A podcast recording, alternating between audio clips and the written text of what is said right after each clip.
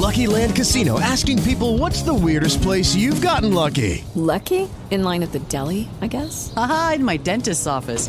More than once, actually. Do I have to say? Yes, you do. In the car before my kids' PTA meeting. Really? Yes. Excuse me, what's the weirdest place you've gotten lucky? I never win and tell. Well, there you have it. You can get lucky anywhere playing at LuckyLandSlots.com. Play for free right now. Are you feeling lucky? No purchase necessary. Void where prohibited by law. 18 plus. Terms and conditions apply. See website for details.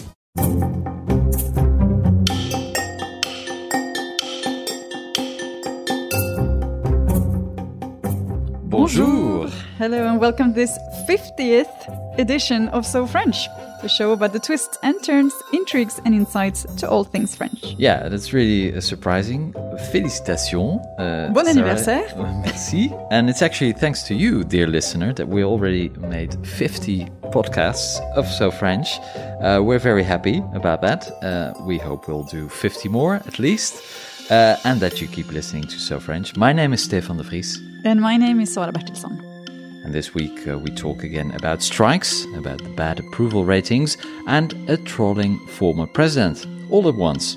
Uh, it's almost one year to the day after the election of Emmanuel Macron, and how is he doing?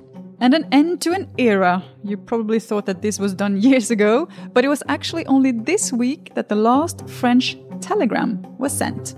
Full stop. And we also have a look at the Cannes Film Festival that's about to start next week.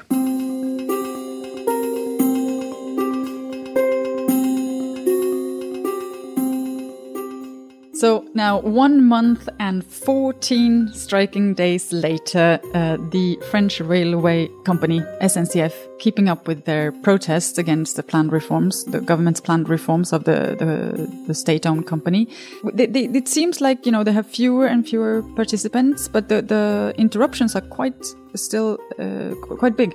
Yeah, absolutely. The trains uh, are are running even on the days that there are strikes, but you know maybe one and two trains are running, and um, because they strike every two days, even on the days that are supposed to work, the the network is pretty uh, disturbed because there are trains on places that they're not supposed supposed to be, um, and of course people are starting to get. Um, well, a bit annoyed by the um, strikes, ongoing strikes. They're losing their patience. Um, and we also see that the people who participate in the strikes is going down, although the controllers and the train drivers are respecting the strikes. So about 60% of them are still participating. That's why the disruptions are so big, because Yeah. of course that has a big impact. If you if you don't have any ticket controls or train drivers, of course there will be no trains leaving the stations. Um, and and I mean, if we look at the the managers, for example, only ten percent Yes. of the managers are are striking, or even less. I think it's about six percent. Uh, it depends a little bit on the striking days, but very few. And this shows as well that there is some kind of split within the SNCF company.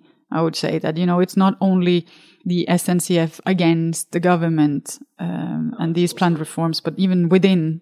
Absolutely, and and I think a lot of people who work at the SNCF they know that they will have to change, and even within the SNCF, you already have other companies like Thalys, the trains to Brussels and Amsterdam, or the Eurostar. Uh, to London. Those are also SNCF companies, but they already operate under the new regime, and, and there are rarely strikes at those companies, and they're doing pretty well. So um, I think within the SNCF, there there are people that see the necessity of change, and so they simply don't participate. And also, the number of people participating is going down uh, since the first uh, strike. Um, Le Monde, the newspaper, had a very complicated uh, calculation about the fact that it has not such a big impact. Because they've been trying to compare this movement to the the big uh, strike and social movements in 1990s. Um, and this has been the whole thing with this protest. You know, we're going to show that we can be as this can be as powerful and as important as it was in the 1990s. But this Le Monde calculation that you know takes into consideration all different things. I'm not going to get into that, but um, they actually show that it's not quite uh, as uh, has not quite as a big impact and not that many strikers as it did have in the 1990s.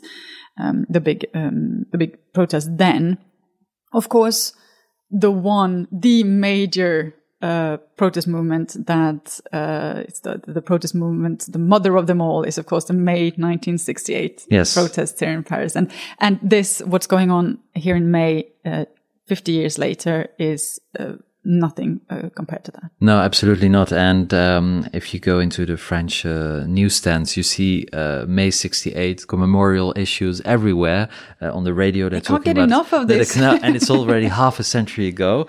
I think it's nos- I mean, French people love these commemorations and, and the, the nostalgia and the, the idea of, of uh, revolutions, I guess. Yeah, absolutely. And it's there are not only strikes at the SNCF, but also at other uh, companies, but they are completely unrelated. And the the unions think, well, you know, uh, let's let's strike all together and protest and and let's redo May 68. And every couple of years in spring there are protests and strikes in France, and every time they say, okay, this is going to be a new May 68, but you know, it never really happens. And uh, as we've seen now with the the weather weather is getting better. Uh, there are exams at the universities. You know, reality takes over, and There uh, doesn't really seem to be a. Um, we talked about this earlier. A, a, a real uh, wish from uh, all parties to uh, unite these different combats to one. I mean, there are some uh, unions that are very much pushing for that, but other unions are saying, you know, we're not interested in, um, in in some kind of like convergence de lutte, as it's Yeah, called. yeah. the Beautiful convergence of battles. Exactly, a united battle. Uh, Yeah. they, they, they, some prefer to to keep uh, protesting on their own uh, issues. Yeah, for instance, that Air France KLM pilots are on strike. They are very powerful because, well, when there's no pilot, you can't fly. Not yet, uh, and they are they have very high salaries, but they're also very powerful, uh, and, and they also very selfish. They basically fight for their own rights for the pilots and not for the other personnel on board, and they have nothing to do with the uh, strikers on the railway. The SNCF neither with the with the students, of course. So yes, there are a lot of strikes this spring, but it's really not a new May 1968.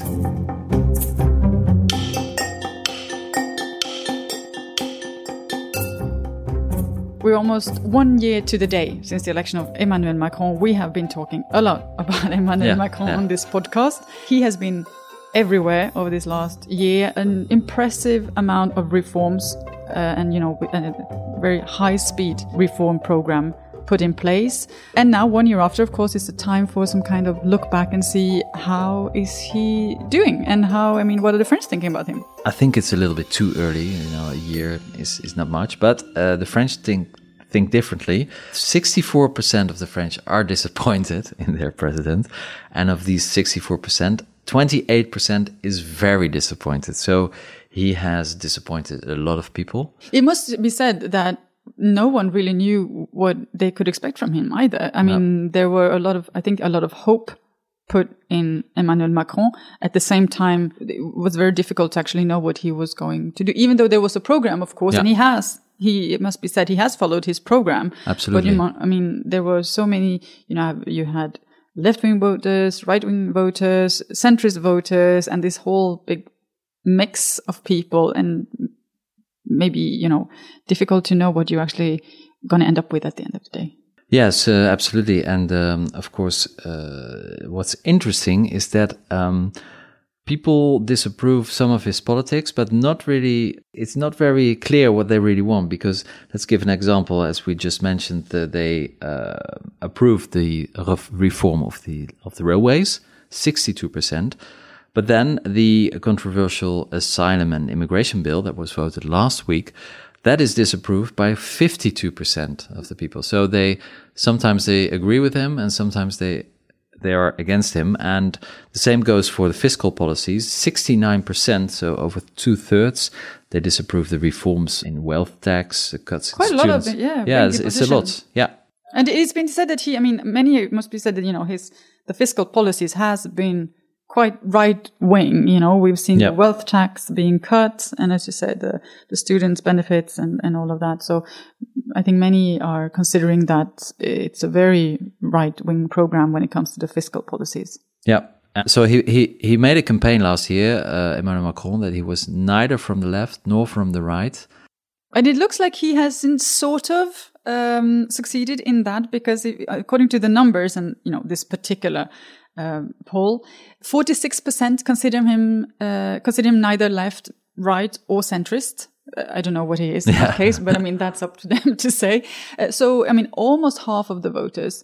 But then if you look, uh, you know, those uh, 35% do find him to the right after all, and only 4%, 4% would uh, consider him to be to the left of the political spectrum. Which is interesting because in the parliament, um, the Les Républiques, en- La République en Marche, they have members from the former Socialist Party as well, almost half, I think. But I think if you look at what we were talking about, the, the, the reforms that have been pushed through so far, what has getting, has been getting a lot of attention in the media has of course been the, uh, the fiscal reforms. Very much a, a right wing or very bus- pro business, uh, fiscal policy. And, um, the, uh, an asylum and immigration bill also got a lot of, uh, media attention and maybe also we can talk about the, then the, the labor reforms.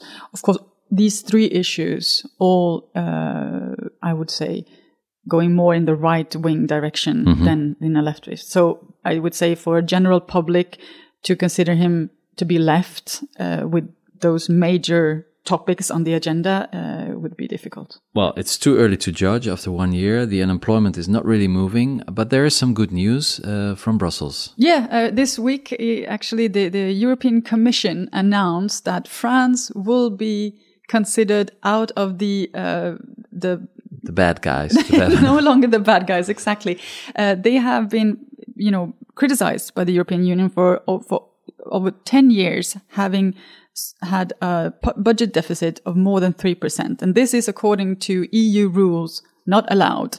France uh, not always following the rules and has had a, a big problem getting under that uh, three percent bar. But now, for the second year in a row, it looks like uh, this is going to happen. And even though the European Commission uh, thinks that that will be the case also for next year, uh, so France now will have a in 2017 the budget des- deficit was about 2.6 percent of the gross domestic pro- product. Uh, this year, uh, it's expected to uh, land at about 2.3%.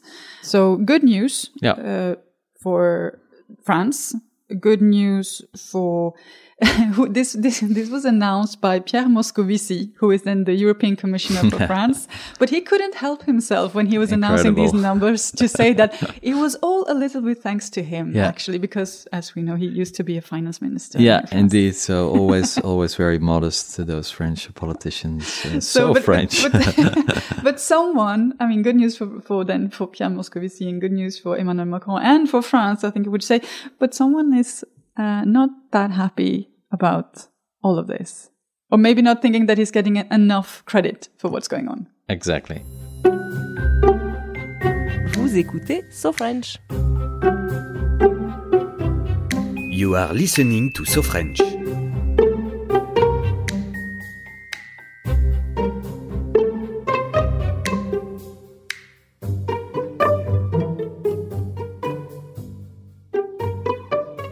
Now, former presidents are supposed to keep their distance and not comment on their successors, but François Hollande, he thinks differently.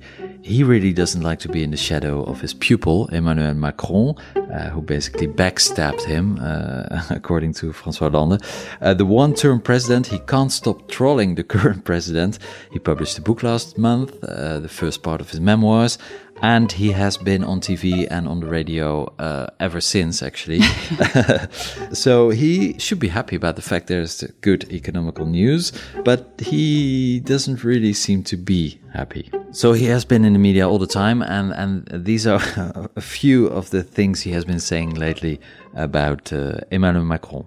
Le président des riches, c'est ce qu'on entend beaucoup, c'est ce que vous pensez Non, ce n'est pas vrai. Il est le président des très riches. Vous avez ma réponse. Vous auriez pu le battre, vous, à cette élection? J'aurais pu, mais je ne l'ai pas voulu.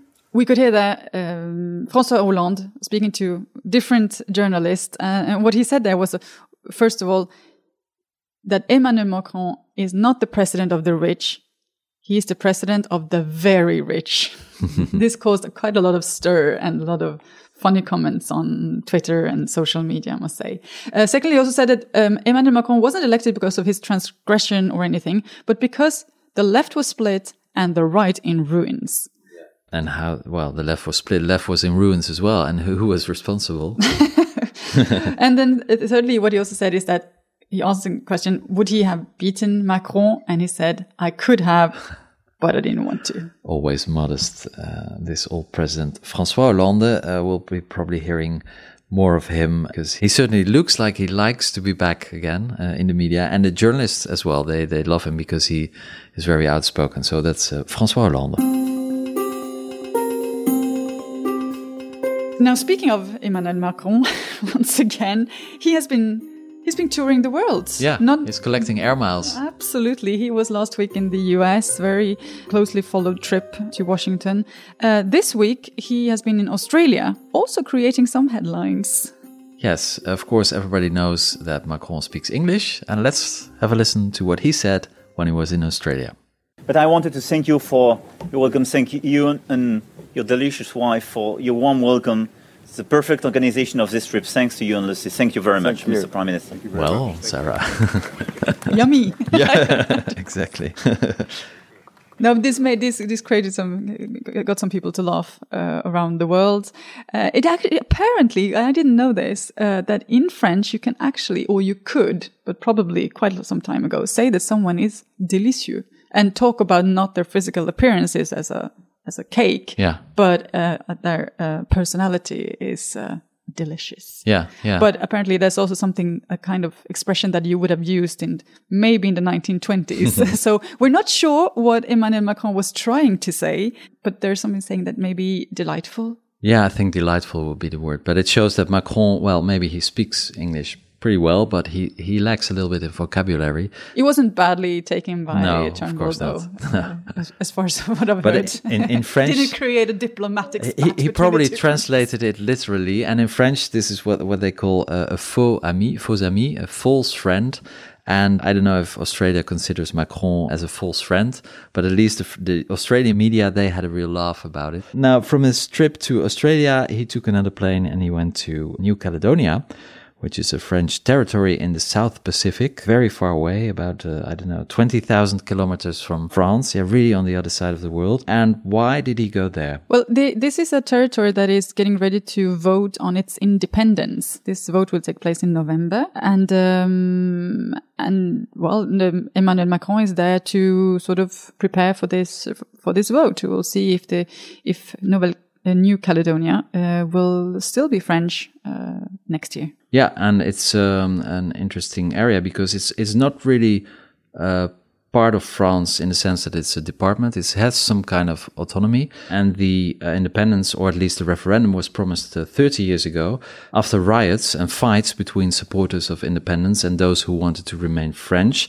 At that time, uh, I think it was Jacques Chirac. He promised uh, a referendum in 30 years, uh, which is now at the end of this year, um, and there's there's still tension between the parties, and so Macron is visiting uh, this part of the world um, well, during this tension, um, he will also attend uh, the ceremonies marking the 30th anniversary of the massacre in Ouvéa. This um, is a um, very, very uh, touchy story and sensible story, both for France, of course, but especially for the for the people of uh, New Caledonia. Yes, uh, the the Kanak uh, separatists, the Kanak is the people, the original people of the of the island. Um, they took French military police hostage on the island of Ouvéa, and two gendarmes were killed, and also 19 hostage takers. Um, so Macron is going to be there. Um, there's also a film made, I think, um, by Mathieu Kassovitz about this uh, period in in history. Um, Mathieu Kassovitz, the famous uh, actor and director, and he defended the Kanak separatists, and that was really uh, not very well received here in Paris. But it shows how well sensible his his trip is Macron's trip is to, to absolutely and that he's he's doing he's making this trip exactly on the 30th anniversary of the hostage taking and this massacre uh, is is very symbolic and it has been there is a there is a debate and there are people who are opposed to Emmanuel Macron attending this ceremony of the 30th anniversary uh, there were 19 uh, people who died or were killed in that uh, assault uh, apparently 17 of the families were uh, for Emmanuel Macron to attend these ceremonies, but two families were still against his uh, his presence. But as we said, this is of course a very uh, difficult story, and especially since uh, no one has been uh, convicted uh, for this assault or for these killings uh, because of kind of a reconciliation deal that was made uh, after the events. Yeah, and and of course the importance of Nouvelle Calédonie. It's very far away from Paris. It's it's only islands. There are about two hundred fifty thousand people living, but it is very rich in uh, nickel. So that's an important strategic asset. And then there's also the fact that because Nouméa is French, Fra France has this huge maritime territory um, in, in in that part of the world. So it has also a um, defense interests. So that's the reason and why. That's why we heard uh, Macron and Turnbull talk about when uh, Macron was in Australia, the importance of of you know keeping a military cooperation to push back the Chinese, or at least not letting China take more and more uh, of that area. Absolutely, and, and and France is basically the only uh, country that still has presence in all the continents, in South America, of course, in Africa, in uh, in the Pacific Ocean, and in Europe. So it's very strategic. Um, so it's a touchy trip. What's going to happen then if they, they vote for an independence? Yeah, well, then they lose their presence in that part of the world. But I think there will be some deals, of course, uh, on military basis. But it looks like the, the latest polls, it looks like the uh, people who would like to stay part of France are slightly in the majority. But the referendum is only at the end of the year. So many things can change, uh, and we'll probably talk about that again here in uh, So French. Maybe we can do a, a special there, going there. It would be nice. We'll in work Nouméa, for that. That sounds like a good capital. idea. Yeah.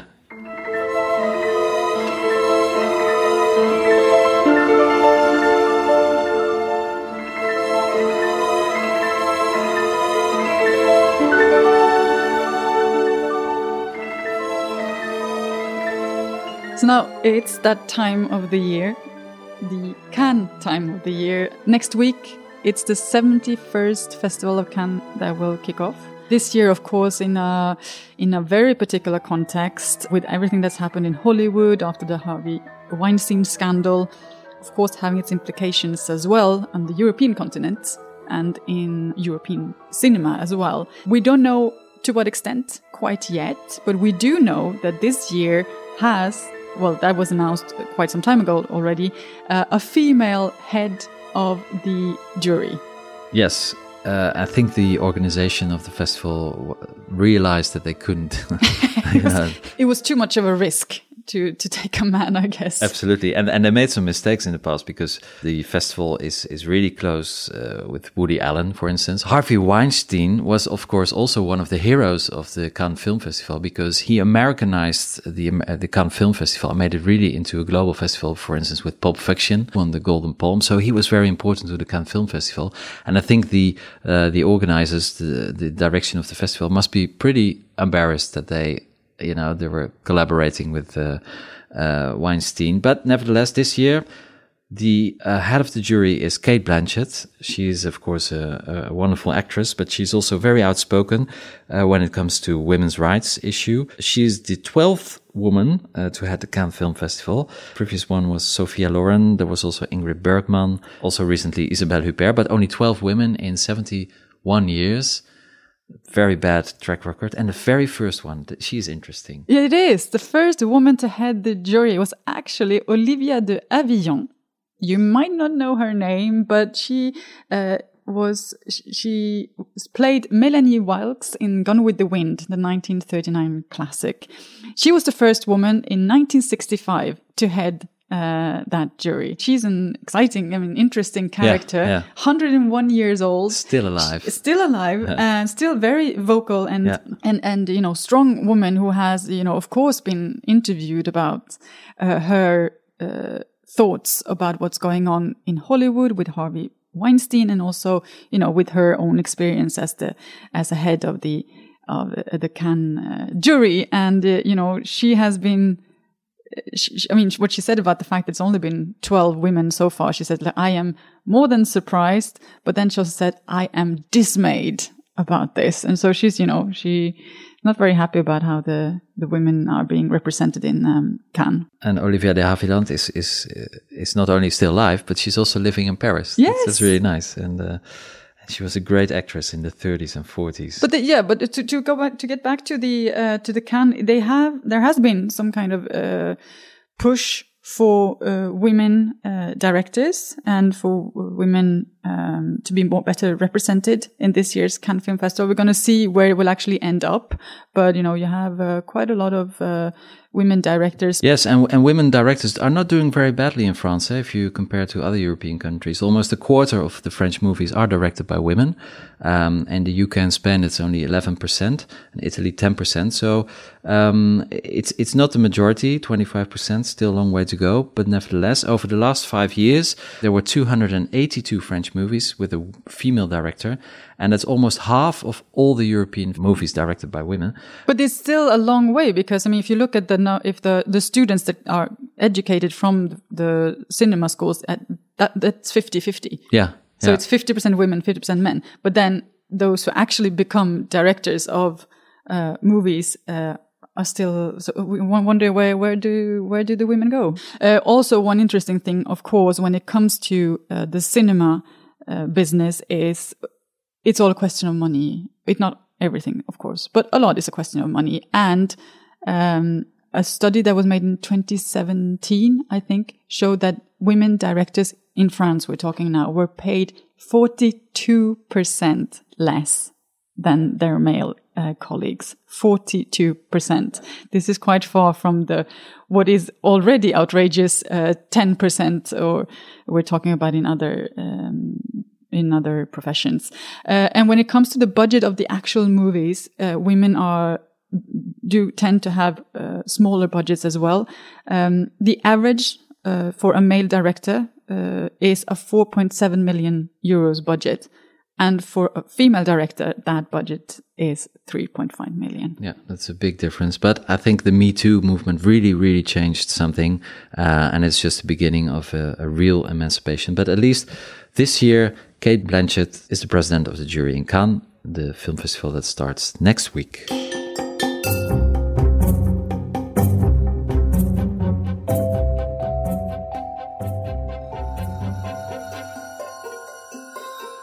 Now, if you want to contact us, you can send us an email on sofrench at sofrench.news. But until last week, you could have sent us a telegram. I didn't even know it was. I would uh, have appreciated it. Yeah, me say. too. But no, none of you listeners ever send us a telegram. Very disappointing. And now it's too late. Too late. Yeah, what, what, what, happened? I didn't even know they still existed, actually. Neither did I, but we learned this week then the last French telegram was sent on the 30th of April 2018 at the exact time of 23 and 59. Wow. And it was funny because it was announced by a tweet of yes. one of the union presidents. um, now, now telegrams, people were still using it. Actually, was uh, launched in 1879, so that's uh, 100 and almost 130 years ago. Still being used by uh, well by some people.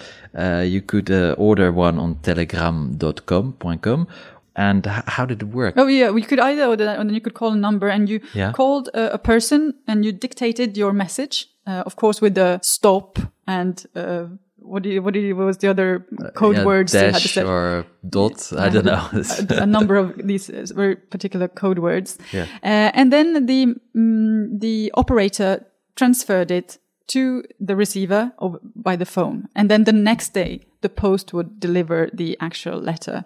Uh, so not exactly uh, the same way as we have uh, learned through movies that the telegram system uh, used to work um, uh, in the, the early, in the earlier days. But what is kind of fascinating with this story, I must say, that we learned that in 2005, so that's well 15 years ago, 13 mm-hmm. years ago, 900 thousand telegrams were sent in France. Incredible! In the time with e- email, yeah. Yeah, no, it's fascinating. But it's uh, once again the end of an era. Uh, after 139 years, you are no longer able to send us a telegram. But you can send us an email. Please do.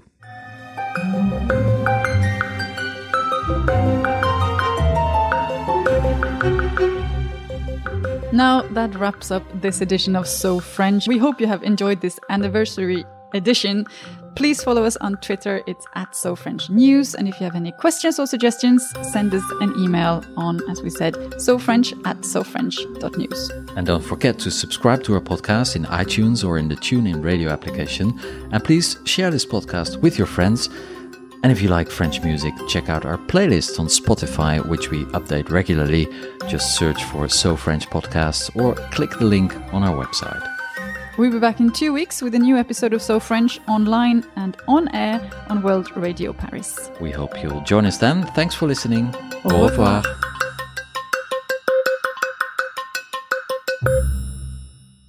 Judy was boring. Hello. Then Judy discovered ChumbaCasino.com. It's my little escape. Now Judy's the life of the party. Oh, baby, Mama's bringing home the bacon. Whoa, take it easy, Judy. The Chumba life is for everybody. So go to ChumbaCasino.com and play over 100 casino style games. Join today and play for free for your chance to redeem some serious prizes. ChumbaCasino.com. No purchase necessary. Void where prohibited by law. 18 plus terms and conditions apply. See website for details.